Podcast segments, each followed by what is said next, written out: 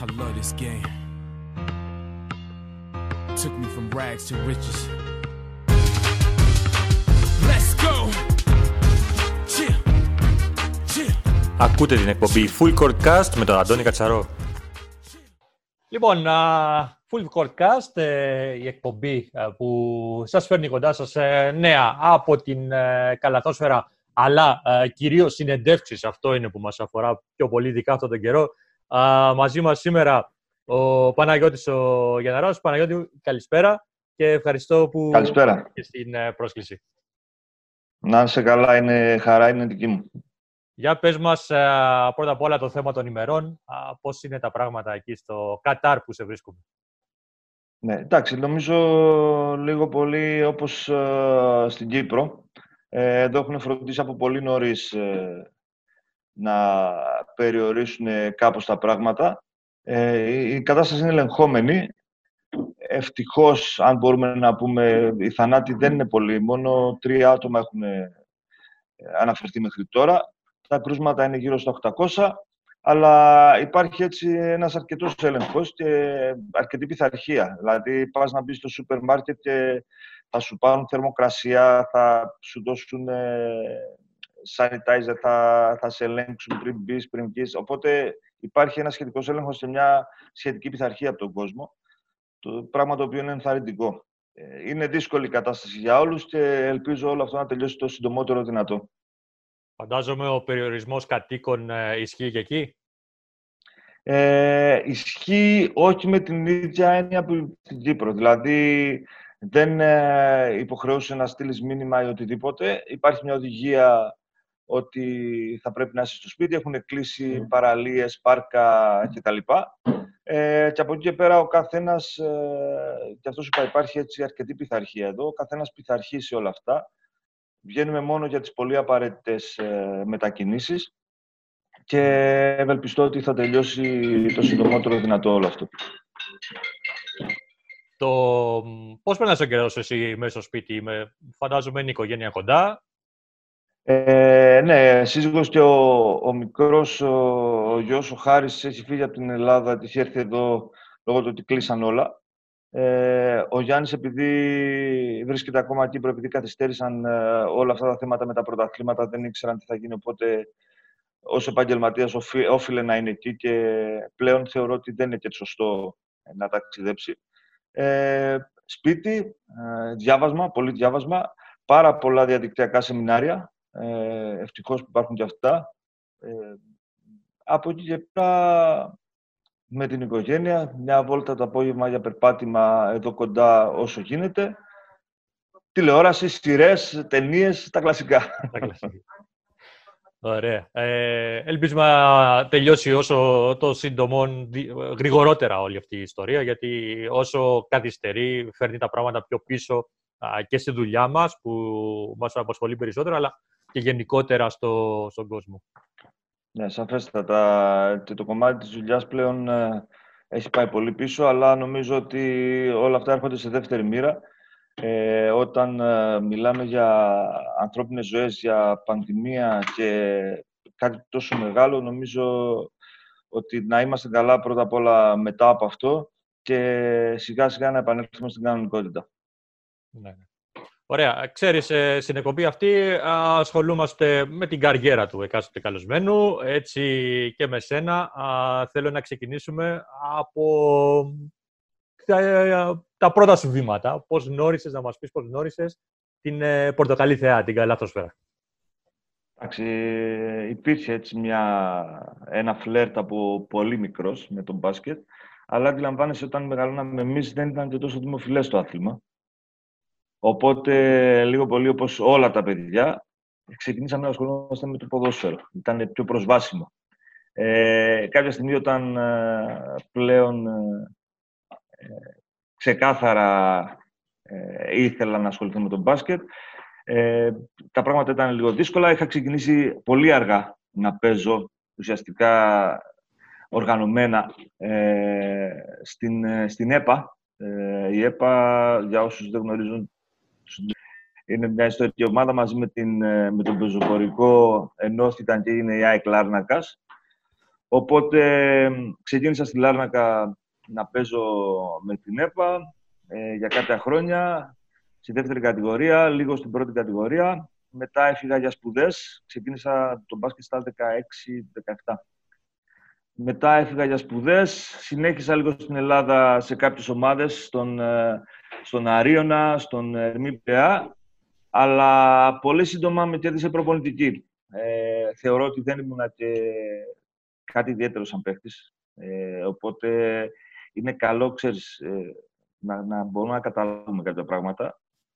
Οπότε από νωρίς αποφάσισα ε, ότι η προπονητική είναι το, το αντικείμενο που, που θέλω να, να ακολουθήσω και 20-21 χρονών είχα αρχίσει, ενώ ακόμα έπαιζα, να είμαι προπονητής σε διάφορες ακαδημίες και σιγά σιγά μετά το τέλος των σπουδών μου επέστρεψα στην Κύπρο και το έκανα επάγγελμα. Ε, ακριβώς εκεί ήθελα να σταθώ. Βλέποντας το βιογραφικό σου, ε, αν δεν κάνω λάθος, ε, το 1995 ήταν η πρώτη φορά που ανέλαβες ομάδα ως πρώτος προπονητής ε, σαν, ε, σε παιδική βέβαια, σε φοιτητικό τμήμα. Ναι, ε, ναι, ναι. ναι. Ε, Ενρίες, Πειραιός, πώς ήταν η ομάδα, ε, θύμισε μου. Πειραιός ήταν η ομάδα, ναι. Ήταν το πρώτο, πρώτη δουλειά ως head coach, ας πούμε, σε, σε παιδική ομάδα. Μέχρι τότε ε, προπονούσα μόνο ακαδημίες Ήμουν ακόμα φοιτητής όταν ε, είχα αυτή τη δουλειά και η επόμενη μεγάλη δουλειά, αν θες, ε, ήταν ε, αμέσως μετά την επόμενη χρονιά όταν γύρισα από τις σπουδές μου. Ανέλαβα το Παραλίμνη και είχα υπό την εποπτεία μου όλα τα τμήματα παιδικό, εφηβικό και αντρικό. Ε, και εκεί ήθελα, αυτό ήθελα να σας ότι το 1995 εγώ πήγαινα ακόμα σχολείο και ενώ η διαφορά μας δεν είναι μεγάλης σε ηλικία, έτσι, τέσσερα χρόνια με περνάς, αλλά ε, πήγαινα ακόμα σχολείο και εσύ είχες ξεκινήσει την ε, προπονητική. Ξεκίνησες πάρα πολύ νέος στην ε, προπονητική. Ναι. Ε, αυτό σου παρουσίασε προβλήματα τότε, δηλαδή σαν νεαρός που ήσουν σχεδόν συνομήλικος με τους συμπαίκτες σου μπορούμε να πούμε ότι στο παραλίμνη... Μικρότερος. Ακριβώς. Αυτό παρουσίασε καθόλου δυσκολίες στη δουλειά σου; Ε, θα έλεγα πως όχι. Ενώ όλοι περίμεναν ε, ότι θα είχε συμβεί το αντίθετο, ε, εγώ θα έλεγα πως όχι, γιατί ξέρεις, ε, τους παίχτες πρέπει να τους πείσεις. Ε, δεν έχει να κάνει, νομίζω, στο τέλος της ημέρας ούτε με την ηλικία, ε, ούτε με τα βιογραφικά, ούτε με τίποτα από όλα αυτά. Ε, ο παίκτης ε, μπορεί πολύ εύκολα να καταλάβει τι βλέπουμε στο γήπεδο. Και το πρώτο πράγμα που θέλει να παίκτης, ε, τον παίκτη δεν τον νοιάζει ε, πόσα ξέρεις. Ε, τον, τον παίκτη τον νοιάζει πόσο νοιάζεσαι, καταρχήν. Ε, οπότε νομίζω και εγώ σαν νεαρός προπονητής με όλη αυτή τη δίψα που είχα για δουλειά ε, βάζοντας ε, άπειρες ώρες μέσα στο γήπεδο και δείχνοντας ε, τεράστιο ενδιαφέρον. Ε, νομίζω ότι τα παιδιά και οι πολύ μεγαλύτεροι σε ηλικία, γιατί είχα παίχτες πολύ μεγαλύτερους σε ηλικία, μέχρι και 10 χρόνια, ίσως και παραπάνω, μπορούσαν να το, να το καταλάβουν όλο αυτό και στήριξαν και βοήθησαν την προσπάθεια τη δικιά μου και όλης της ομάδας να χτίσουμε κάτι καλό στο παραλίμνη τότε και τα αποτελέσματα ήταν πολύ εμφανή τα επόμενα δύο χρόνια. Ε, αυτά τα δύο χρόνια στο Παραλίμνη σου έδωσαν την ε, μεταγραφή, τα λέγαμε, το επόμενο σου βήμα, ε, στην, ως βοηθός βέβαια, στην ε, ομάδα της ΑΕΚ. Ναι, είχα μια σεζόν εκεί ως βοηθός προπονητή και είχα και υπό την υποπτία μου τα τμήματα των γυναικών και των νεανίδων. Ε, εντάξει, η ΑΕΚ ήταν, όπως είπα, θεωρητικά η ομάδα που έπαιξα κιόλας μπάσκετ η ΕΠΑ, το, το ένα κομμάτι της ΑΕΚ. Οπότε ε, με χαρά πήγα εκεί, είδα γνωστούς παλιούς φίλους και συνεργαστήκαμε άψογα. Και ακολούθησε ο Κεραυνός, έτσι, ο, μία χρονιά στον uh, Κεραυνό, στα εφηβικά, στα ακαδημαϊκό πάλι. Ναι, ναι, είχαμε, ε, γύρισα πίσω στον Κεραυνό, ε, μάλλον πρώτη, πήγα πρώτη φορά στον Κεραυνό. Είχα το κάλεσμα για τα, για τα εφηβικά τμήματα του κεραυνού ε, με αρκετά, αρκετά καλούς παίκτες και παιδιά που είχαν παιδεία, γιατί η Ακαδημία του Κεραυνού είναι γνωστή πώς δουλεύει ε, εδώ και πάρα πολλά χρόνια. Οπότε ήταν μια πολύ καλή εμπειρία και με τα παιδιά συνεργαστήκαμε πάρα πολύ καλά και μάλιστα αρκετά από αυτά τα παιδιά μπόρεσαν και έπαιξαν και στο επόμενο επίπεδο. Πολύ σημαντικό αυτό να, α, και θα το συζητήσουμε και στη συνέχεια αυτό σε μια κουβέντα που θα κάνουμε γενικότερα για το αναπτυξιακό μιας και γνωρίζεις αρκετά πράγματα και για αυτό το κομμάτι. Ε, ακολούθησε η Ένωση Νέου Παραλίμνιου, παλ- ε, επιστρέφει στο Παραλίμνη, πρώτη κατηγορία πλέον, α, για δύο Ναι. χρόνια. Ναι, ήταν, ήταν ένα πείραμα και μια πρόκληση που δεν ήθελα να, να πω όχι. Ε, έχω σαν, σαν γνώμονα και σαν ε, έτσι μότο στη ζωή μου ότι προτιμώ να σκεφτόμαι τι έκανα από το τι δεν έκανα ε, στο τέλος της ημέρας. Ε, οπότε ήρθα την πρώτη παραλυμνίου σχεδόν στα μέσα της χρονιάς, ε, που είχε ξεκινήσει η χρονιά, η ομάδα δεν πήγαινε καλά στην, στην πρώτη κατηγορία, οπότε μου ζήτησαν να επιστρέψω να τους βοηθήσω. Ε, με τη σύμφωνη γνώμη της ομάδας του Κεραυνού ε, έγινε αυτό. Δεν καταφέραμε, χάσαμε την πρόκριση, την, ε, την, την, την κατηγορία από την Ελλάδα με ελεύθερες βολές σε νεκρό χρόνο. Ε, έμεινα άλλη μια χρονιά στην Ένωση στη δεύτερη κατηγορία ε, και από εκεί, όπως είπα, αρκετά παιδιά νομίζω αποφελήθηκαν από όλο αυτό, ε, όπως και εγώ, και μπόρεσαν να παίξουν στο επόμενο επίπεδο και να κάνουν αρκετά σημαντικές καριέρες. Θυμάσαι κανένα όνομα να μας πεις έτσι μερικά ονόματα από τότε; Εντάξει, πολύ ξεκάθαρα. Ο Ζάκης ο Παπαδόπουλος ότι το παιδί που παίζει ακόμα μπάσκετ ε, είναι ε, αξιέπαινο. Την πρώτη μου χρονιά στην Ένωση του Παραλυμνίου ε, φέραμε τον Παναγιώτη τον Τρισόκα να παίξει μπάσκετ, τον πήραμε από το ποδόσφαιρο και τον φέραμε να παίξει μπάσκετ. Οπότε μιλάμε για παιδιά που είτε σε ψηλότερο επίπεδο είτε σε λίγο πιο κάτω μπόρεσαν να παίξουν και να δώσουν πράγματα στο κυπριακό μπάσκετ. Και στη συνέχεια είχε την τύχη ε, να προπονήσεις τις δύο καλύτερες ομάδες στο γυναικείο χώρο ε, της, ε, της Κύπρου, την ΑΕΛ και τον ε, Κεραυνό. Ναι, ήταν. Ε, ε, όπως έχω πει, μ' αρέσουν οι προκλήσεις. Ε, ήταν κάτι όχι τόσο οικείο σε μένα, παρόλο που ε, για λίγο στην ΑΕΚ ε, είχα μια γενική ομάδα. Ήταν κάτι όχι τόσο οικείο σε μένα, γιατί την, την περίοδο εκείνη η άλλη και Γεραυνός ήταν σε πάρα πολύ ψηλό επίπεδο. Έτσι, το γυναικείο μπάσκετ ε, θεωρώ ότι σε εκείνη την ε, περίοδο ήταν σε πάρα πολύ ψηλό επίπεδο. Υπήρχαν παίχτριες ε, πολύ, πολύ ιδιαίτερες, ξεχωριστές με, με σπουδαία προσόντα. Οπότε η ΑΕΛ ε, ερχόταν από πάρα πολλά χρόνια ε, χωρίς τίτλο. Ε, κυριαρχούσε ο κεραυνός και δέχτηκα την, την πρόκληση και την, πρόσ, την, την πρόσκληση και μπορέσαμε να κατα, καταφέραμε να κερδίσουμε εκείνη τη χρονιά το πρωτάθλημα με την ΑΕΛ στο τελευταίο μάτς ε, που έγινε στο παλιό Σολομονίδης, προτού γκρεμιστεί και φτιαχτεί το καινούργιο γήπεδο. Και την αμέσως επόμενη χρονιά, ε, λόγω του ότι υπήρχε μια βεβαιότητα στα διοικητικά εκείνη τη στιγμή στην ΑΕΛ, ε, συνέχισα την, την καριέρα μου στον Κεραυνό, όπου και ε, εκεί επίσης ε, πήραμε πίσω τα σκήτρα πλέον από την ΑΕΛ και για τις επόμενες χρονιές ε, ήμασταν ε, στην κορυφή του Κυπριακού μπάσκετ του αφορά το γυναικείο. Το γυναικείο, η, ασχολ... η ασχολία σου με το γυναικείο μπάσκετ, τη γυναικεία καλαθόσφαιρα, τι, τι σου έδωσε σαν α, γνώση, σαν α, σε σένα, στον Παναγιώτο Γιαννάρα, τι έδωσε το γυναικείο μπάσκετ; Υπομονή καταρχήν. Με, με μεγάλη υπομονή.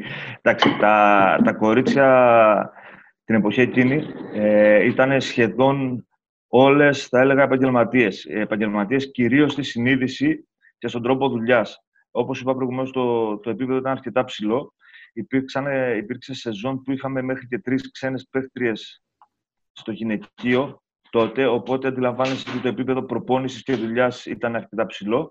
Ε, αλλά είναι ξεκάθαρο ότι υπάρχουν πάρα πολλές διαφορές. Υπάρχουν ε, πάρα πολλές διαφορές από τον τρόπο προπόνησης ε, μέχρι τον τρόπο προσέγγισης ε, των παιχνιδιών. Ε, Κυρίως η ψυχολογία των κοριτσιών ε, είναι πολύ διαφορετικά τα πράγματα. Οπότε πρέπει να μπορέσεις και εσύ να είσαι πιο προσαρμοστικός για να έχεις αποτέλεσμα. Ε, ακολούθησαν α, τρία χρόνια ως βοηθός στον, α, στην αντρική ομάδα πλέον του Κεραυνού. Α, τρία χρόνια το 2006 μέχρι το 2009. Και το 2009 αναλαμβάνεις ε, ως πρώτος προπονητής στην ομάδα. Ναι, ε, το 6 ξεκίνησε ο Κεραυνός ε, μια συνεργασία με τον ε, κόσμο Βασίλη Φραγκιά, ε, ο οποίος ε, μου ζήτησε να συνεργαστούμε. Ε, το έκανα με μεγάλη χαρά.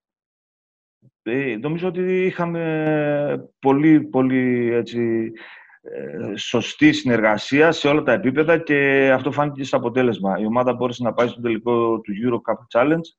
Ε, είχαμε πάρει ένα κύπελο, ένα πρωτάθλημα.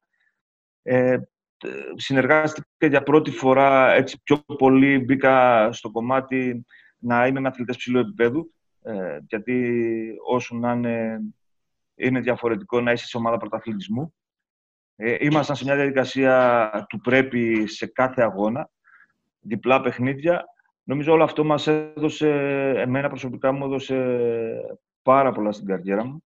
Ε, μπήκα εντελώς στη διαδικασία της, ε, του επαγγελματισμού. Δούλεψα πάρα πολύ σκληρά, φυσικά με, όλο, με, με όλο, όλη την ομάδα, τους, ε, το επιτελείο και τους παίκτες. Αλλά δούλεψα σε προσωπικό επίπεδο πάρα πολύ σκληρά για να να αντεπεξέλθω ε, σε όλο αυτό. Και θεωρώ ότι εκεί ήταν ε, και το ξεκίνημα του να μπορώ να περάσω στο επόμενο επίπεδο προπονητικά όσον αφορά και το κομμάτι της δουλειάς και της νοοτροπίας. το 2010 πάλι ξεκίνησε σαν βοηθός, αν δεν κάνω λάθος. αλλά έγινες πάλι πρώτος προπονητής στη συνέχεια. Για θυμίσέ μας λίγο την περίπτωση.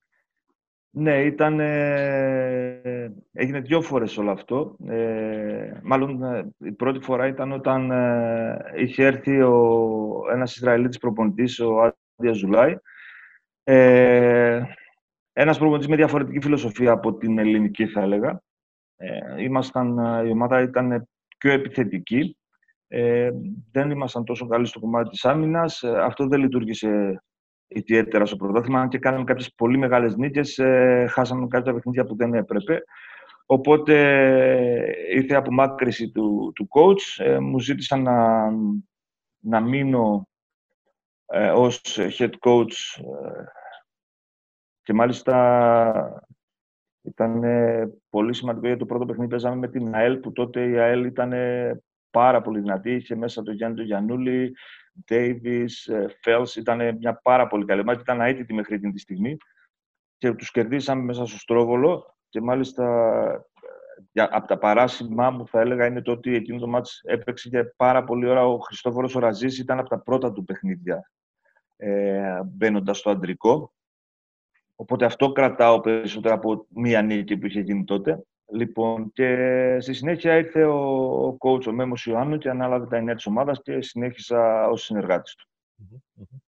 Ε, το 2011 όμως αναλαμβάνεις κανονικά α, σαν πρώτος προπονητής, μάλλον συνεχίζεις ε, σαν πρώτος ε, προπονητής για ακόμα δύο χρόνια. Μέχρι το 2013 ήσουν στον Κεραυνό ως πρώτος προπονητής. Ναι, ναι. Ε, ήταν μια...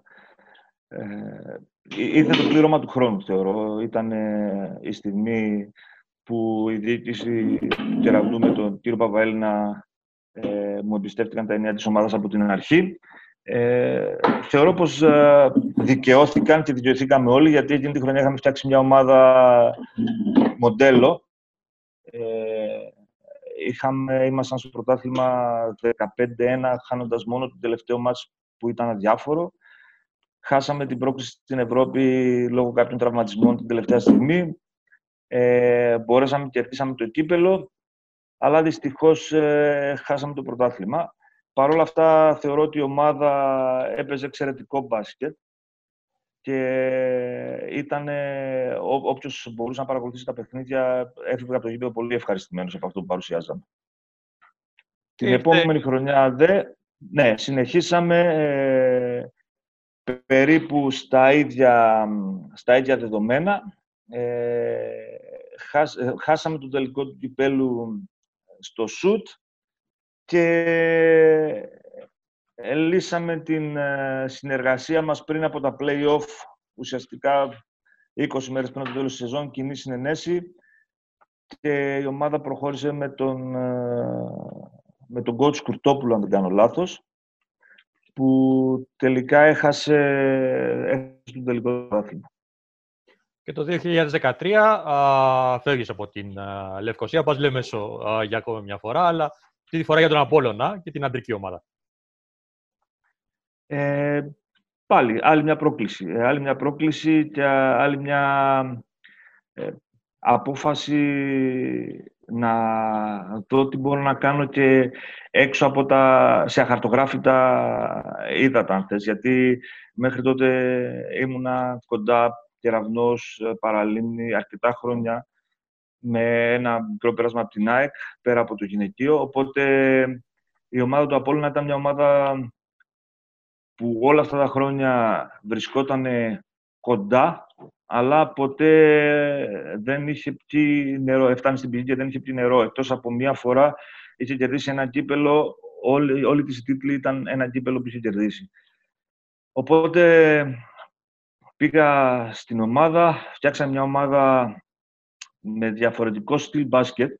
Ε, φέραμε κάποια παιδιά, ε, βάλαμε, δώσαμε πολύ σημασία στην άμυνα, αλλά θέλαμε πολύ να σουτάρουμε στο ανοιχτό γήπεδο. Ε, και φτιάξαμε μια ομάδα με πολύ καλό σουτέρ. Σαν απόλυτο outsider ε, μπορέσαμε να, να αποκλείσουμε τον, τον κεραυνό στον ημιτελικό του κυπέλου και σαν ακόμα μεγαλύτερο outsider παίζαμε με το Αποέλ τον Μακφάντεν Γλινιαδάκη μέσα στη Λευκοσία στον τελικό του κυπέλου και μπορέσαμε να κυριαρχήσουμε και να κερδίσουμε το κύπελο.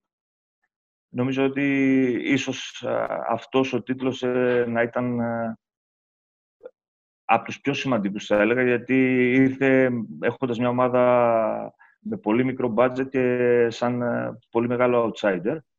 Δυστυχώς δεν μπορούσαμε να, να ολοκληρώσουμε όλο αυτό που θέλαμε να κάνουμε, γιατί ε, προέκυψαν κάποια προβλήματα, αμέσως μετά το τελικό του κυπέλου χάσαμε τους μισούς ξένους παίχτες, για κάποιο λόγο.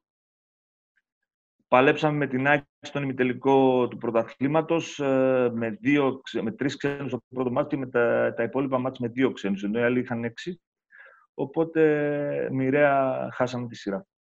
Πάντως εκείνη η επιτυχία του Απόλλωνα με σένα στο τιμόνι παραμένει και η μοναδική από τότε μέχρι και σήμερα, έτσι. Ναι, ε, είναι, νομίζω, ε, φέτος έκανε μια καλή προσπάθεια ο Απόλλωνας, αλλά όπως είπα, για τον Απόλλωνα πάντα ήταν κάπως έτσι. Δηλαδή έφτανε κοντά στην πηγή, αλλά δεν μπορούσε να, να πιει νερό. Οπότε εκείνη η χρονιά νομίζω ήταν ιδιαίτερη για όλους και, και για τους φίλους του Απόλλωνα. Είναι ξεκάθαρο και πολύ χαρακτηριστικό ότι περπατούσα στους δρόμους της Λεμεσού και ε, επειδή ο Απόλλωνας έχει πάρα πολύ κόσμο και ποδοσφαιρικό και πασχετικό, ε, ο κόσμος με αγκάλιαζε, λες και είχε γίνει κάτι, κάτι κοσμοϊστορικό. Ήταν ιδιαίτερη η χρονιά αυτή. Ε, ναι, σας είχαν αποθεώσει και στο Τσίριο. Θυμάμαι ότι σας είχαν ε, πάρει την ομάδα στο Τσίριο σε ένα ποδοσφαιρικό αγώνα του Απόλλωνα και είχε γίνει χαμός πραγματικά. Ναι, ναι, ήταν παντού πραγματικά. Δηλαδή, οι σύνδεσμοι φιλάθλων ε, μέσω, μέσω δρόμο σταματούσαν για να δώσουν συγχαρητήρια, να μιλήσουν, να κάνουν. Ήταν πολύ ιδιαίτερο όλο αυτό. Α, ακολούθησε ακόμα μία επιστροφή στο Παραλίμνη το 2014. Δεν, δεν έμεινε όμως όλη τη χρονιά εκεί. Έτσι, νομίζω το Μάρτι, κάπου μέσα Μαρτίου, ε, μεταπίδησε πάλι στον κεραυνό. Ε, ναι, ήταν ε, οι μεγάλες αγάπες, έτσι. Ε, δεν ξεχνιούνται και παραλίμνη και κεραυνός. Παραλίμνη είναι από εκεί που ξεκίνησα. Ο κεραυνός είναι η ομάδα που μου δώσει την ευκαιρία να αντρωθώ μπασκετικά, προπονητικά. Ε, το παραλίμνη με, με πλησίασε πολύ έντιμα και πολύ ξεκάθαρα τη χρονιά εκείνη. Ήταν η πρώτη επιστροφή στην πρώτη κατηγορία ε, θέλαν να φτιάξουν μια ομάδα με πάρα πολύ μικρό budget και να μπορέσουν να, να κάνουν κάτι καλό. Μου ζήτησαν τη βοήθεια, ήμουν πολύ θετικός σε όλο αυτό ε, και πιστεύω ότι κάναμε πάρα πολύ καλή δουλειά.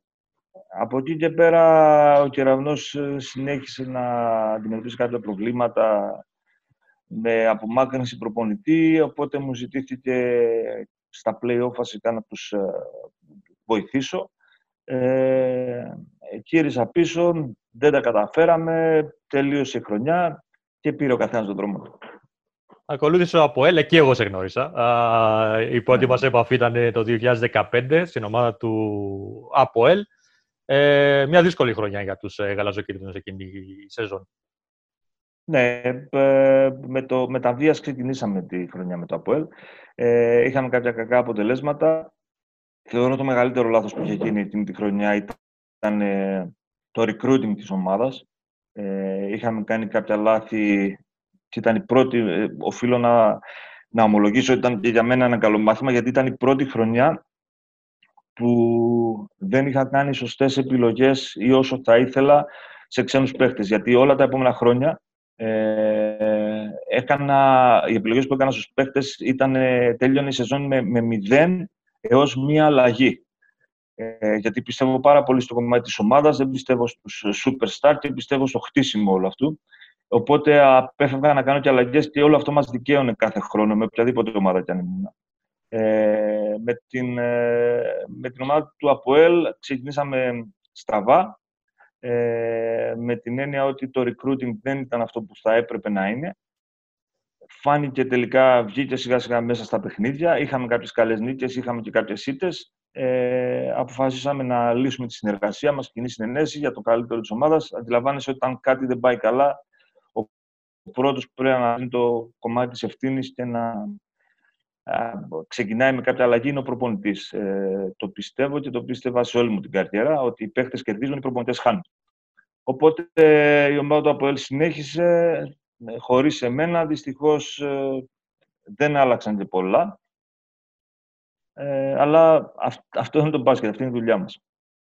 Και από εκεί και πέρα ακολούθησε, ξεχνάς την Κύπρο, α, φεύγεις εξωτερικό, ε, ξεχνάς εισαγωγικά βέβαια, πάντα. Ναι. Πρώτος σου σταθμός ε, ήταν η Τινησία, οι Ράντες, έτσι. Ναι, μια ομάδα ιστορική. Ε, είχε περάσει από εκεί και ο Λίνος ο Γαβρίλ, ε, στον παρελθόν. Ε, όλα ξεκίνησαν ε, πολύ όμορφα, θα έλεγα, στην ομάδα της, της Τινησίας. Ε, μπάσκετ αρκετά καλό επίπεδο, αρκετά ψηλό επίπεδο. Ε, άλλωστε, αυτά τα παιδιά κέρδισαν και το το Παναφρικανικό, ε, αν δεν κάνω λάθος, οπότε αντιλαμβάνεσαι ότι το επίπεδο μπάσκετ είναι αρκετά καλό. Ε, η ομάδα είχε τελειώσει την πρώτη φάση του πρωτοθλήματος με ρεκόρ 11-1 και εκεί ε, δυστυχώς ήρθε η, η ρήξη, γιατί είχαμε συμφωνήσει κάποια πράγματα με την διοίκηση τα οποία τελικά δεν τηρήθηκαν, ε, ενώ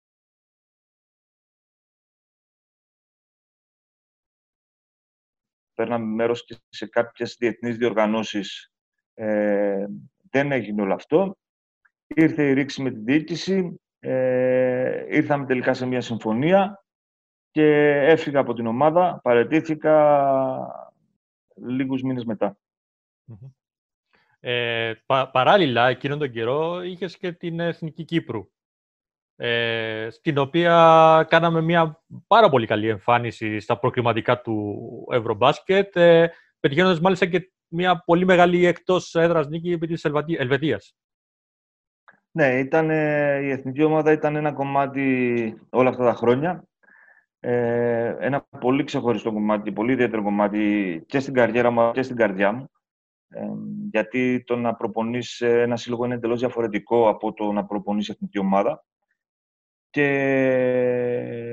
με κάθε ευκαιρία ε, δίναμε όλοι, και οι προπονητές αλλά και οι παίχτες, ε, το 100% για να μπορούμε να στηρίζουμε αυτή την ομάδα. Με την Ελβετία θυμάμαι ότι λιγότερο, ένα λεπτό νομίζω ήμασταν πίσω 7 πόντους, λιγότερο από λεπτό ήμασταν πίσω 7 πόντους.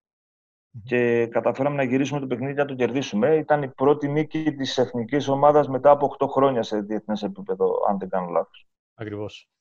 Ε, ήταν μια πολύ σημαντική νίκη και εκτός έδρας κιόλας, ε, που σπάνια κάνει, όπως και να το κάνουμε, η εθνική μας εκτός έδρας δυστυχώς ε, δυσκολεύεται. Ε, οπότε ήταν μια πάρα πολύ σημαντική νίκη και απέναντι σε μια εθνική, η Ελβετία, η οποία ήταν και πάρα πολύ καλή, έτσι.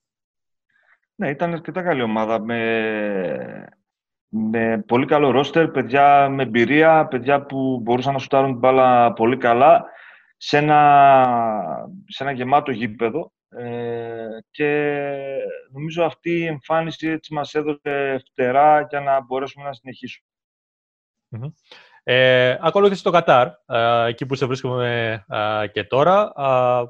Ε, έχεις αναλάβει και την εθνική ομάδα της ε, χώρας. Έτσι, πες μας λίγα πράγματα για τη σημερινή σου. Με, μετά την Τινησία, για να είμαι ειλικρινής, με το που γύρισα στην Κύπρο είχα κάποιες προτάσεις και είχα και προτάσεις για να επιστρέψω στην Τινησία. Ε, αλλά προτίμησα έτσι να πάρω λίγο χρόνο να ηρεμήσω, να ξεκουραστώ και να σκεφτώ λίγο το επόμενο βήμα. Και εκεί εμφανίστηκε η πρόταση από την ε, Qatar Club, από την ομάδα του Qatar.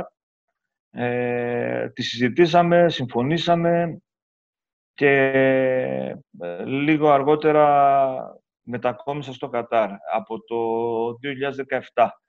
Ε, έκανα δύο χρόνια ουσιαστικά με την ομάδα της Qatar Club, ε, η οποία αυτή κι αν ήταν επιτυχία, γιατί ε, όντας ιστορική ομάδα τα τελευταία δέκα χρόνια, η καλύτερη θέση που είχε πάρει ήταν η 8η στο πρωτάθλημα. Ε, οπότε ήταν σε μια περίοδο πολύ άσχημη ομάδα. Μπορέσαμε και επαναφέραμε την ομάδα μέσα σε μια σεζόν στα ψηλά. Ε, κερδίσαμε το κύπελο του Κατάρ και δυστυχώς χάσαμε το πρωτάθλημα στην παράταση. Ε, η δεύτερη χρονιά συνεχίστηκε εξίσου καλά. Μπορέσαμε να τερματίσουμε στην τρίτη θέση. Όλο αυτό θεωρώ ότι έτσι κέντρισε το ενδιαφέρον των ανθρώπων της Ομοσπονδίας και ήρθε η πρόταση για να αναλάβω τις τύχες της εθνικής ομάδας. Ε, είναι ένα πολύ καινούριο project, πάρα πολύ καινούριο project. Η, η εθνική ομάδα του Κατάρ έχει προκριθεί μία φορά σε, σε παγκόσμιο κύπελο το 2006 και αντιλαμβάνεσαι ότι μέχρι πέρσι, μέχρι φέτος, στην εθνική ομάδα ήταν αυτά τα παιδιά που έπαιξαν το 2006. Οπότε ήταν μια πολύ γερασμένη ομάδα. Και πήραμε την απόφαση να καθαρίσουμε εντελώς ε, όλο αυτό, να δώσουμε την ευκαιρία σε νέα παιδιά να μπουν στην ομάδα. Και εδώ και ένα χρόνο το παλεύουμε, προσπαθούμε, έχουμε μέσο όρο ηλικίας κοντά στα 22 χρόνια, ε, δηλαδή με παιδιά από 18 μέχρι 23-24 και προσπαθούμε σιγά σιγά να κτίσουμε νοοτροπία καταρχήν γιατί η εθνική ομάδα όπως είπαν κάτι εντελώς διαφορετικό να χτίσουμε νοοτροπία, να βάλουμε κάποιες βάσεις ε, σε ένα, σε ένα κομμάτι τακτικής, σε ένα πλάνο με το οποίο θα αγωνίζεται η εθνική ομάδα και να εντάξουμε σιγά σιγά όλα αυτά τα παιδιά. Η επαφή με αυτά τα παιδιά πώς ε, γίνεται, δηλαδή θέλω να πω πόσο συχνά βρίσκεστε μαζί; Ε, προσπαθήσαμε πέρσι το καλοκαίρι να έχουμε, όταν, όταν πήραμε την απόφαση να, να κάνουμε την ανανέωση στην ομάδα, προσπαθήσαμε πέρσι το καλοκαίρι να έχουμε σχεδόν δύο μήνες.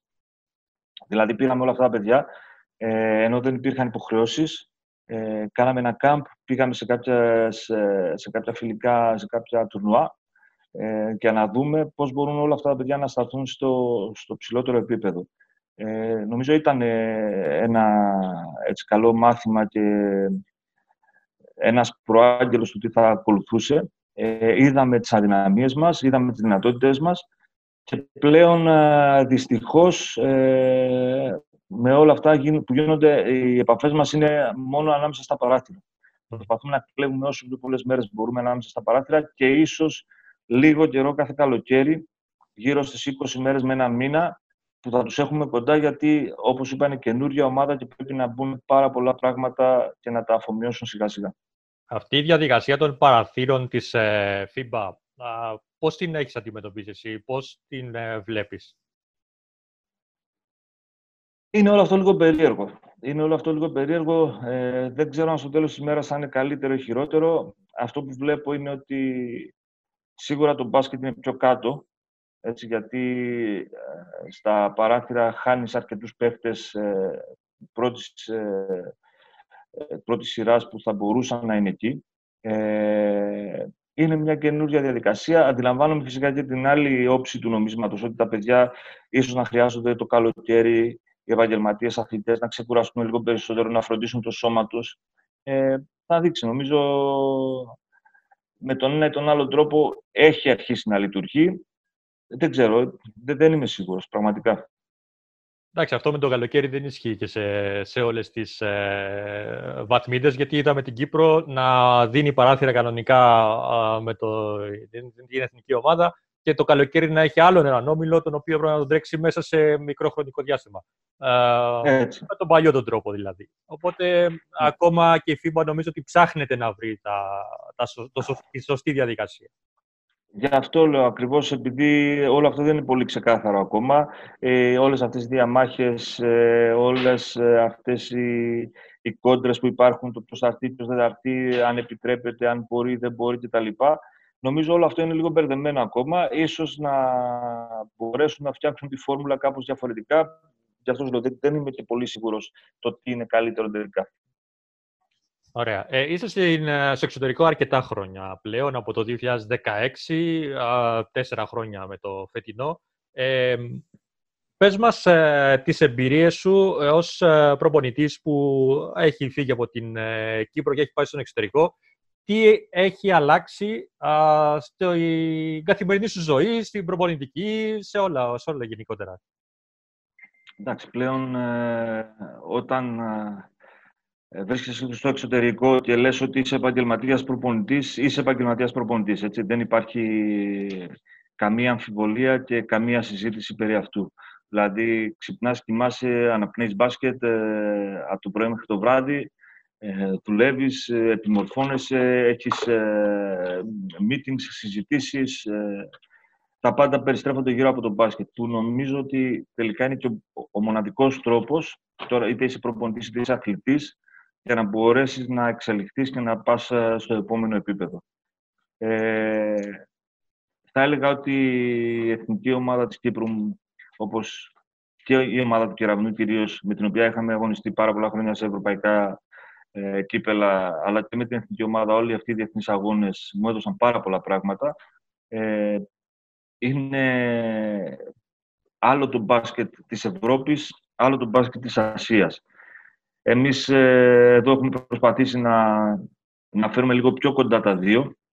Νομίζω πως αυτό έχει εκτιμηθεί κυρίως εδώ στη χώρα. Γι' αυτό άλλωστε και έχουν αυξηθεί ραγδαία οι Έλληνες προπονητές που δουλεύουν στο Κατάρ πλέον. Οπότε όλα αυτά ε, προστίθενται και δημιουργούν τελικά και την, ε, την εικόνα σου, την φιλοσοφία σου και την όλη λογική σου απέναντι στο παιχνίδι. Το να παίζεις ε, εδώ απέναντι σε ομάδες όπως είναι η Αυστραλία, ε, αντιλαμβάνεσαι ότι μιλάμε για εντελώς διαφορετικό επίπεδο. Έτσι. Για μια ομάδα που ήταν στους τέσσερις της Ολυμπιάδας, μια ομάδα με 7-8 NBA ε, παίκτες, ε, αντιλαμβάνεσαι ότι το επίπεδο είναι εντελώς διαφορετικό.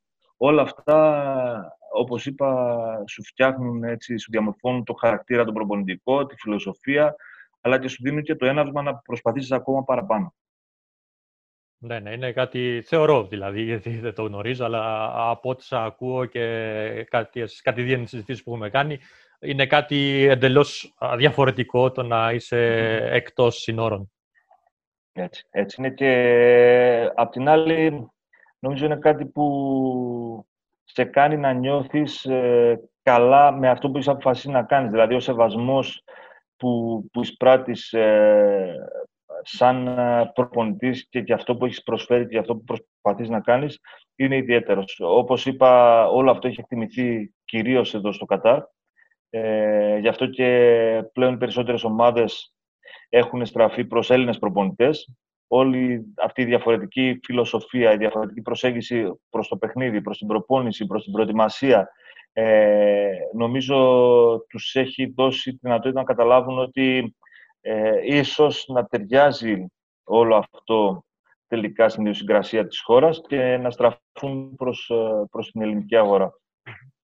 Ε, το 2016 που έφυγες από Κύπρο, αποφάσισες να πας στην ε, την Ισία, στη Ραντέση, όπως είπες και εσύ, μια ομάδα η οποία έχει κατακτήσει και το, Παναφρικα... το πρωτάθλημα της Αφρικής, τέλος πάντων. Ε, μια μεγάλη δύναμη του, του χώρου. Εσύ δεν είχες φύγει ποτέ από την Κύπρο. Πώς τους έπεισες ε, να σε πάρουν, να, να φτάσουν στη συμφωνία μαζί σου; Να σε εμπιστευτούν, να πιστέψουν ότι υπάρχει Κύπριος προπονητής μπάσκετ. Εντάξει, ε, γεγονός ότι βοήθησε η παρουσία του Λίνου του έτσι. Γιατί είναι αυτό που συμβαίνει και εδώ στο Κατάρ, ότι ε, με το που ήρθαν Έλληνες προπονητές ανοίγουν οι πόρτες και για περισσότερους Έλληνες προπονητές. Ε, όταν ένας Έλληνας Κύπριος προπονητής πάει κάπου και κάνει καλή δουλειά, νομίζω ότι είναι πιο εύκολο να σε εμπιστευτούν. Ε, αλλά θεωρώ ότι και πολύ σημαντικό ρόλο έπαιξε η εθνική ομάδα. Δηλαδή, το να είσαι ομοσπονδιακός προπονητής, ε, πέρα από τα παιχνίδια τα ευρωπαϊκά με τους συλλόγους και όλο αυτό, ε, και την ευρωπαϊκή πορεία που είχαμε κάνει με τις ομάδες μας, νομίζω ότι να είσαι ομοσπονδιακός προπονητής ε, μετράει σε κάθε επόμενη δουλειά που θα πάρεις. Ακριβώς. Ε, εκεί ήθελα να στοχεύσω ότι μετρά πάρα πολύ το ότι ήσουν ομοσπονδιακός προπονητής, αλλά και φυσικά και η πορεία που έγινε με την εθνική που προαναφέραμε, έτσι. Ναι, η εθνική ομάδα, νομίζω, στην, ε, στην περίοδο που ήμασταν εκεί με τους συνεργάτες μου, ε, είχε κάνει πολύ αξιοπρόσεκτα πράγματα. Ε, ξεκινήσαμε και πήγαμε στους αν και το 13 με 15 μέρες ε, προειδοποίηση ε, με όλα αυτά τα προβλήματα που υπήρχαν τότε τα οικονομικά στη χώρα ε, και μπορέσαμε να κερδίσουμε το χρυσό μετάλλιο ε, απέναντι στο Λουξεμβούργο, μέσα στο Λουξεμβούργο. Ε, μια πολύ μεγάλη προσπάθεια από τα παιδιά. Δυστυχώς το 2015 δεν έγινε εφικτή η παρουσία μας ε, στους αγώνες μικρών κρατών. Ε, το 2017 σε μια διοργάνωση όπου κανείς δεν μας περίμενε και κανείς δεν μας υπολόγιζε ε, είναι, είναι ξεκάθαρο άλλωστε ότι τελευταίο μάτς της διοργάνωσης είχαν βάλει το, το Ισλανδία-Μαυροβούνιο γιατί θεωρούσαν όλοι ότι θα είναι η πρώτη-δεύτερη θέση. Ε, μπορέσαμε να κερδίσουμε όλα τα μάτς. Μπορέσαμε να κερδίσουμε την Ισλανδία, μπορέσαμε να κερδίσουμε το Μαυροβούνιο ε, με παίχτες ε, που αγωνιζόντουσαν ε, είτε VTB League, είτε Αδριατική, είτε στην Ισπανία, σε μεγάλα πρωταθλήματα. Κάναμε, νομίζω, μια τεράστια υπέρβαση για την εθνική ομάδα ε, και μια πολύ μεγάλη επιτυχία. Ε, πέρα από αυτά είχαμε, όπως είπες και εσύ, φτάσαμε πολύ κοντά στο να προκριθούμε στο Ευρωμπάσκετ. Δυστυχώς χάσαμε στις λεπτομέρειες ε, εντός έδρας από την Ισλανδία που ήταν υπερπλήρης. Ε, κερδίσαμε την Ελβετία δύο φορές. Είχαμε κάνει σε διάφορα τουρνουά μεγάλες νίκες απέναντι σε Ρουμανία που ήταν ε, φιλοξένησε όμιλο του Ευρωμπάσκετ, Εστονία, Νομίζω ότι η εθνική ομάδα είχε αποκτήσει χαρακτήρα εκείνη την περίοδο. Ε, μπόρεσε να κάνει μεγάλα πράγματα. Αλλά κάποια στιγμή έφτασε στο peak και όλη αυτή η ανανέωση που γίνεται τώρα ε, νομίζω ότι ήταν απαραίτητη. Ε, ήταν απαραίτητη και κάθε rebuilding χρειάζεται υπομονή, χρειάζεται πίστη, χρειάζεται στήριξη τα, τα παιδιά αυτά, τα νέα παιδιά, οι περισσότεροι παίζουν για πρώτη φορά στην εθνική ομάδα και με τα βίας παίζουν στους συλλόγους τους. Οπότε νομίζω ότι πρέπει να τους στηρίξουμε και να τους δώσουμε την ευκαιρία να δείξουν τι μπορούν να κάνουν, γιατί θεωρώ ότι υπάρχει ταλέντο και μπορούν να κάνουν αρκετά πράγματα. Ε, πριν από οτιδήποτε, να πω ότι οπωσδήποτε θα πρέπει όλη αυτή η προσπάθεια να στηριχθεί με έναν naturalize παίχτη γιατί είναι κάτι που το βιώνω και εγώ στο Κατάρ. Είναι η πρώτη φορά που η εθνική ομάδα εδώ δεν έχει naturalize παίκτη. Ε, ίσως είναι η πιο σημαντική περίοδος για να μπορέσει η ομάδα να, να βρει τα πατήματά της, το να, να στηρίξει όλη αυτή την προσπάθεια ένας έμπειρος και καλός ποιοτικός ε, ξένος παίκτης. Αυτό ισχύει και για την Κύπρο, νομίζω, και ε, θα ήταν ευχής έργο να γίνει το συντομότερο δυνατό.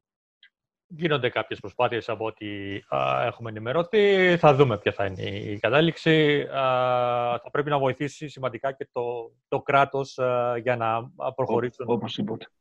Ε, ήθελα να πω πως ε, ε, κάτι που σχολιάζαμε συνέχεια και ε, τότε όταν είχες ε, ίσως στην Εθνική από τους ΣΑΜ και ε, του 17 τότε στο Μαυροβούνιο και συνεχίζεται νομίζω μέχρι σήμερα παρά τις αλλαγές που έχουν γίνει σε παίκτες, σε, ε, ε, στο τεχνικό team κλπ. Είναι το οικογενειακό κλίμα που βλέπουμε στην Εθνική. Είναι κάτι που χτίστηκε από τότε και διατηρείται μέχρι σήμερα και είναι πραγματικά πολύ όμορφο. Ε, ήτανε, συγγνώμη, θυμάμαι ότι το είχατε εμπίσει και το είχατε έτσι αναφέρει αρκετά από τότε ήταν ο πρώτος στόχος που είχαμε όταν ε, αναλάβαμε την εθνική με τους συνεργάτες μου το 2013. Ε, επειδή υπήρξαν κάποιοι τριγμοί στην εθνική ομάδα, Ε, αυτό που θέλαμε να κάνουμε είναι να δώσουμε σε όλους να καταλάβουν ότι άλλο ο σύλλογος, άλλο η ομάδα και άλλο η εθνική ομάδα. Η εθνική ομάδα είναι κάτι εντελώς διαφορετικό. Ο τρόπος με τον οποίο πρέπει να την προσεγγίσεις από το α μέχρι το ω είναι εντελώς διαφορετικός με τον τρόπο που θα προσεγγίσεις ε, ένα σύλλογο. Ε, αυτό προσπαθήσαμε να το περάσουμε στα παιδιά, να νιώσουν όλοι έτσι, την, την εθνική ομάδα πιο οικία από ό,τι ένιωθαν τους συλλόγους τους, να την νιώσουν δικιά τους ομάδα, όπως και όλη η Κύπρος ε, πρέπει να νιώθει κάθε εθνική ομάδα δικιά της ομάδα και να καταλάβουν ότι μόνο με την ε, προσωπική υπέρβαση και το να βάλουμε κάτω όλοι τον εγωισμό μας ε, για το καλό της ομάδας θα μπορούσαμε να πετύχουμε πράγματα. Αυτό ήταν πολύ ξεκάθαρο από τις πρώτες μέρες. Ε, βλέπαμε παιδιά που ήταν πρωταγωνιστές στις ομάδες τους να είναι στον πάγκο και να κουνάνε την πετσέτα και να στηρίζουν τους συμπαίχτες τους χωρίς καν να πάνε παρκέ. Ε, όλο αυτό θεωρώ ότι ήταν η πρώτη κατάκτησή μας σαν ε, προπονητικό team ε, όταν λάβουμε την εθνική ομάδα. Και λόγω αυτού ε, πιστεύω ότι ήρθαν και τα υπόλοιπα σιγά σιγά οι καλές εμφανίσεις, οι μεγάλες επιτυχίες ε, και τα χρυσά μετάλλια στο Σάμκι. Πολύ ωραία. Ε, θυμάμαι μάλιστα περίπτωση, ε, πρέπει να ήταν στο Σάμκε, ε, παίχτης να σου λέει να σου αρνείται να μπει μέσα γιατί αυτοί που ήταν ήδη στην πεντάδα να παίζουν καλά. Έτσι σου είπε δηλαδή. Γεγονός, γεγονός. Είχα βάλει παίχτη στην, ε, στην καρέκλα της αλλαγής και έκανα δεύτερη σκέψη, πήγα κοντά του και μου λέει coach, ε, καλύτερα να πάω πίσω. Λέει, έχεις δίκιο, άσε, παίζει καλά αυτός που είναι μέσα, δεν θέλω να αναφέρω ονόματα, γιατί όλη αυτή ήταν η λογική όλων των παιδιών. Ε, ήταν η λογική κοινοτροπία όλων των παιδιών που είχαμε στην εθνική ομάδα. Κανείς δεν ενδιαφερόταν ούτε για το χρόνο συμμετοχής του, ούτε για τους πόντους του. Ε, Μας ενδιαφέρε όλους η εικόνα της ομάδας. Γιατί στο τέλος της ημέρας δεν κερδίζει ούτε ο Γιαναρά, ε, ούτε ο Κατσαρός, ούτε κανένας. Κερδίζει η ομάδα ε, χάνει η ομάδα. Οπότε, αν έχω σκοράρει και η ομάδα μου έχει χάσει, ε, δεν πάω από το να έχω χάσει. Αυτή η φιλοσοφία έχει περάσει και στην εθνική του Κατάρ. Γίνεται πολύ μεγάλη προσπάθεια. Γίνεται πολύ μεγάλη προσπάθεια γιατί οι συνθήκες εδώ είναι πολύ ιδιαίτερες. Ε, είναι ιδιαίτερες γιατί οι περισσότεροι καταριανοί παίκτες, αν όχι όλοι, δεν έχουν ανάγκη να παίξουν Ε, είναι η ευμάρεια που υπάρχει στη χώρα και ο πλούτος, αν θες, ε, και η άνεση οικονομική που έχουν ε, όλα αυτά τα παιδιά, ε, δεν τους δίνει το εσωτερικό κίνητρο που θα έπρεπε να έχουν για να μπουν στο παρκέ είτε σε συλλογικό επίπεδο είτε σε εθνικό επίπεδο για να κάνουν περισσότερα πράγματα. Αυτό που προσπαθούμε να τους περάσουμε είναι ότι ε, μπορούν να είναι ό,τι θέλουν και οτιδήποτε είναι στο Κατάρ, αλλά βγαίνοντας έξω από τα σύνορα, κανείς δεν ξέρει και κανείς δεν ενδιαφέρεται. Ε, το μόνο που ενδιαφέρει τον οποιονδήποτε μας βλέπει είναι η εικόνα που παρουσιάζουμε μέσα στο γήπεδο. Και προσπαθούμε με τους συνεργάτες μου να τους περάσουμε όλη αυτή την οτροπία ότι εμείς πρέπει να πάμε να, να ματώνουμε σε κάθε παιχνίδι, να είμαστε μια οικογένεια, να στηρίζουμε ένας τον άλλο, γιατί στο τέλος της ημέρας έχουμε μόνο ο ένας τον άλλον. Ε, οπότε όλο αυτό θα μας βοηθήσει και θα μας οδηγήσει σε επιτυχίες στο μέλλον. Και φαντάζομαι είναι ακόμα πιο δύσκολο, καθώς όπως μας είπες είναι νεαρά παιδιά οι περισσότεροι από αυτούς. Ναι, είναι, είναι νεαρά παιδιά όλοι. Είναι νεαρά παιδιά όλοι που είτε δεν έχουν βρεθεί σε τέτοιο επίπεδο, είτε δεν έχουν δει τον μπάσκετ με αυτόν τον τρόπο μέχρι τώρα. Ε, οπότε γίνεται μεγάλη προσπάθεια, όπως είπα. Είμαστε σε καλό δρόμο. Ε, υπάρχει έτσι μια σύμπνοια στην εθνική ομάδα και με τη διοίκηση της Ομοσπονδίας και με το staff αλλά και με τους παίχτες αλλά όλο αυτό πρέπει να το πάμε στο επόμενο επίπεδο αν θέλουμε να έχουμε τύχη. Ωραία, και μιας και περάσαμε σε αυτή την κουβέντα, ας έρθουμε και στην ε, Κύπρο να μας πεις, ε, παρακολουθείς φαντάζομαι τα, τα, όσα συμβαίνουν. Είναι και ο γιος σου εδώ στον, ε, στην ομάδα του ΑΠΟΕΛ, ε, τα παρακολουθείς ακόμα πιο στενά.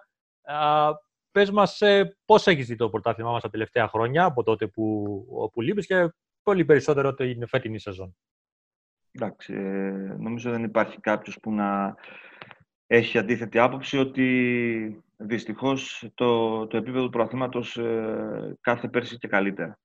Δηλαδή όταν μιλάμε για, για παιδιά, ας πούμε, όταν ήμασταν εμείς, ε, όπως ο Μακφάντεν, Ε, όπως ο Λινιαδάκης, ε, απ' την άλλη στην ομάδα τη δικιά μου είχαμε τον, τον Χάτσερ, είχαμε τον Γκρόκερ, παιδιά που έχουν παίξει Ευρωλίγκα. Ε, συγκριτικά με, τα, με τους παίκτες που, που εμφανίζονται, τους, τους ξένους παίκτες που εμφανίζονται αυτή τη στιγμή στο Κυπριακό Πρωτάθλημα, νομίζω ότι είναι, δεν υπάρχει καμία σύγκριση. Ε, από εκεί και πέρα, ίσως θα ήταν ε, όχι απλά αναγκαία, αλλά επιβεβλημένη ε, η μείωση των ξένων ε, άμεσα.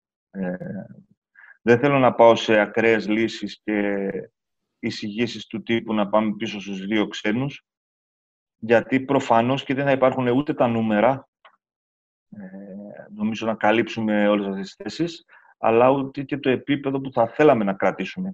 Γιατί όταν ε, θέλουμε να δώσουμε περισσότερο χρόνο στους Κύπρους παίχτες, ε, πρέπει να κρατήσουμε και ένα επίπεδο συναγωνισμού που θα τους βοηθήσει να βελτιωθούν.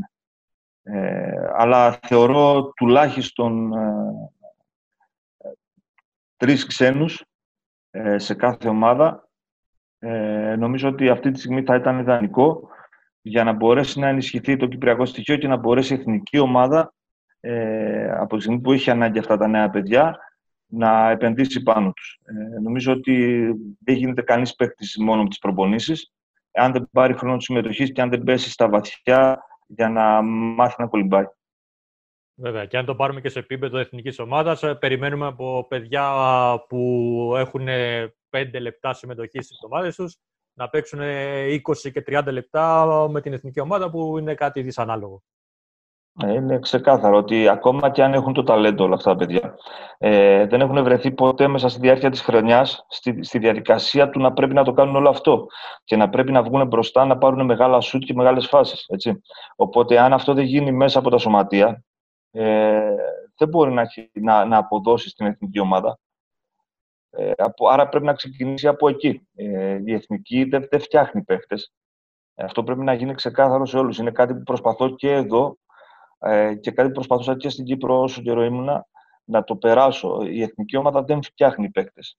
Η εθνική ομάδα πρέπει να πάρει τους καλύτερους παίκτες ε, ανα πάσα στιγμή για να μπορέσει να φτιάξει μια καλή ομάδα. Ε, τα σωματεία είναι αυτά που πρέπει να κάνουν τη δουλειά με τον ένα ή τον άλλο τρόπο και να φτιάξουν παίκτες. Και μια τελευταία ερώτηση για να σε ε, αποδεσμεύσουμε. Ε, Έχεις, το... Έχεις δουλέψει αρκετά χρόνια στο αναπτυξιακό ε, και στον κεραυνό και στο παραλυνή ε, παλιότερα. Ε, πες μας έτσι, ε, δώσε μάλλον κάποιες συμβουλές στους προπονητές που ασχολούνται με το αναπτυξιακό αυτό τον καιρό, τι θα πρέπει, πώς θα πρέπει να διαχειριστούν καταστάσεις και τι θα πρέπει να είναι η δουλειά τους. Ε, όταν, όταν ανέλαβα την εθνική ομάδα, ε, ξεκινήσαμε, επαναδραστηριοποιήσαμε, αν θες, το αναπτυξιακό ε, κομμάτι, βάζοντας περιφερειακούς προπονητές σε κάθε επαρχία. Αυτό πριν ε, πάρουμε την εθνική ομάδα του 2013, για, για αρκετά χρόνια είχε, είχε εξαλείψει.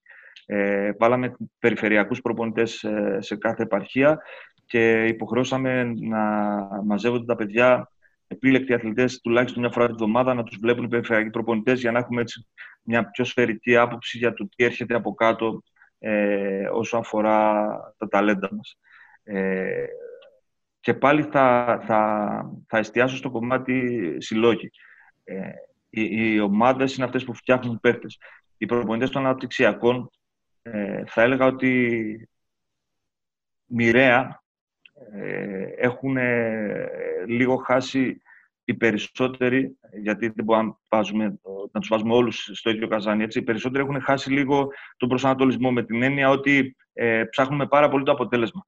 Στα αναπτυξιακά δεν πρέπει να υπάρχει στόχος του αποτέλεσμα. Φυσικά όλοι θα παίξουν για να κερδίσουν. Φυσικά όλοι θα προετοιμάσουν τις ομάδες τους για να κερδίσουν.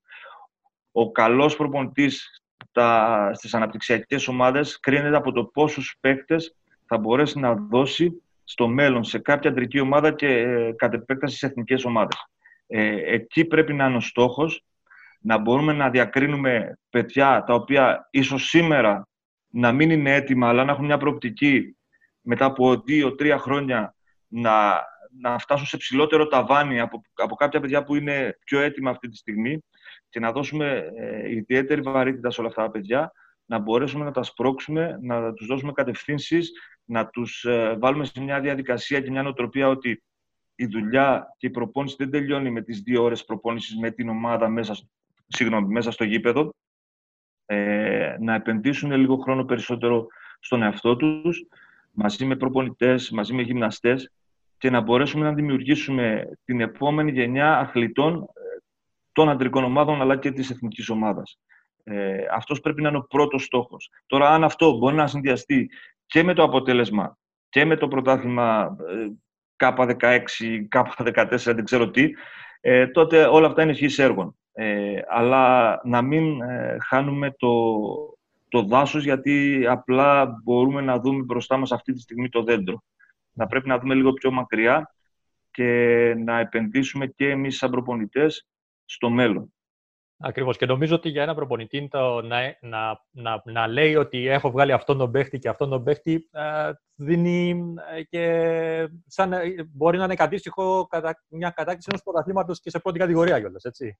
Ναι, ναι, θεωρώ πως έτσι είναι τα πράγματα. Γιατί όταν ε, μπορείς να, σε εισαγωγικά να, να υπερφανεύεσαι ότι ε, πήρες κάποια παιδιά και μπόρεσες να τους δώσεις τη δυνατότητα να δείξουν το ταλέντο τους, να το εξελίξουν και να φτάσουν στο ψηλότερο επίπεδο, νομίζω τώρα ότι όλο αυτό είναι η μεγαλύτερη επιβράβευση για κάποιο προπονητή. Γιατί ε, είμαστε προπονητές, είμαστε παιδαγωγοί. Πέρα από το μπάσκετ, ε, οφείλουμε να δίνουμε στα παιδιά και πάρα πολλά άλλα ερεθίσματα και ενάβσματα. Οπότε όλα αυτά θα βοηθήσουν στο να χτιστεί ο χαρακτήρας ενός παιδιού και ενός αθλητή στο μέλλον. Ωραία. Ε, coach, ευχαριστώ πάρα πολύ για την uh, συνέντευξη. Νομίζω ότι θα μπορούσαμε να μιλούμε για ώρες ακόμα. Ε, είναι γεγονός. Έχει περάσει η ώρα και δεν το έχουμε πάρει ήδη. ε, σε ευχαριστώ πάρα πολύ για την uh, σημερινή σου παρουσία και τη συνέντευξη που μας έδωσες. Εγώ σε ευχαριστώ και είναι έτσι όμορφο να έρχομαι κοντά στην, στην, στη χώρα, έστω και ε, μέσω αυτού του τρόπου να νιώθω ότι είμαι κοντά και στην Κύπρο και στο Κυπριακό μπάσκετ και στα παιδιά. Σε ευχαριστώ για την ευκαιρία που μου έδωσες και είμαι στη διάθεση σου οποτεδήποτε με χρειαστείς ξανά. Να σε καλά, πάντως εμείς δεν σε νιώθουμε μακριά, αυτό να το ξέρεις. Ε, νιώθουμε ότι είσαι δίπλα μας, έστω και αν είσαι uh, στο Κατάρ. Αυτά λοιπόν από την εκπομπή Full Court Cast. Ε, ραντεβού στο επόμενο επεισόδιο. I love this game. Took me from rags to riches.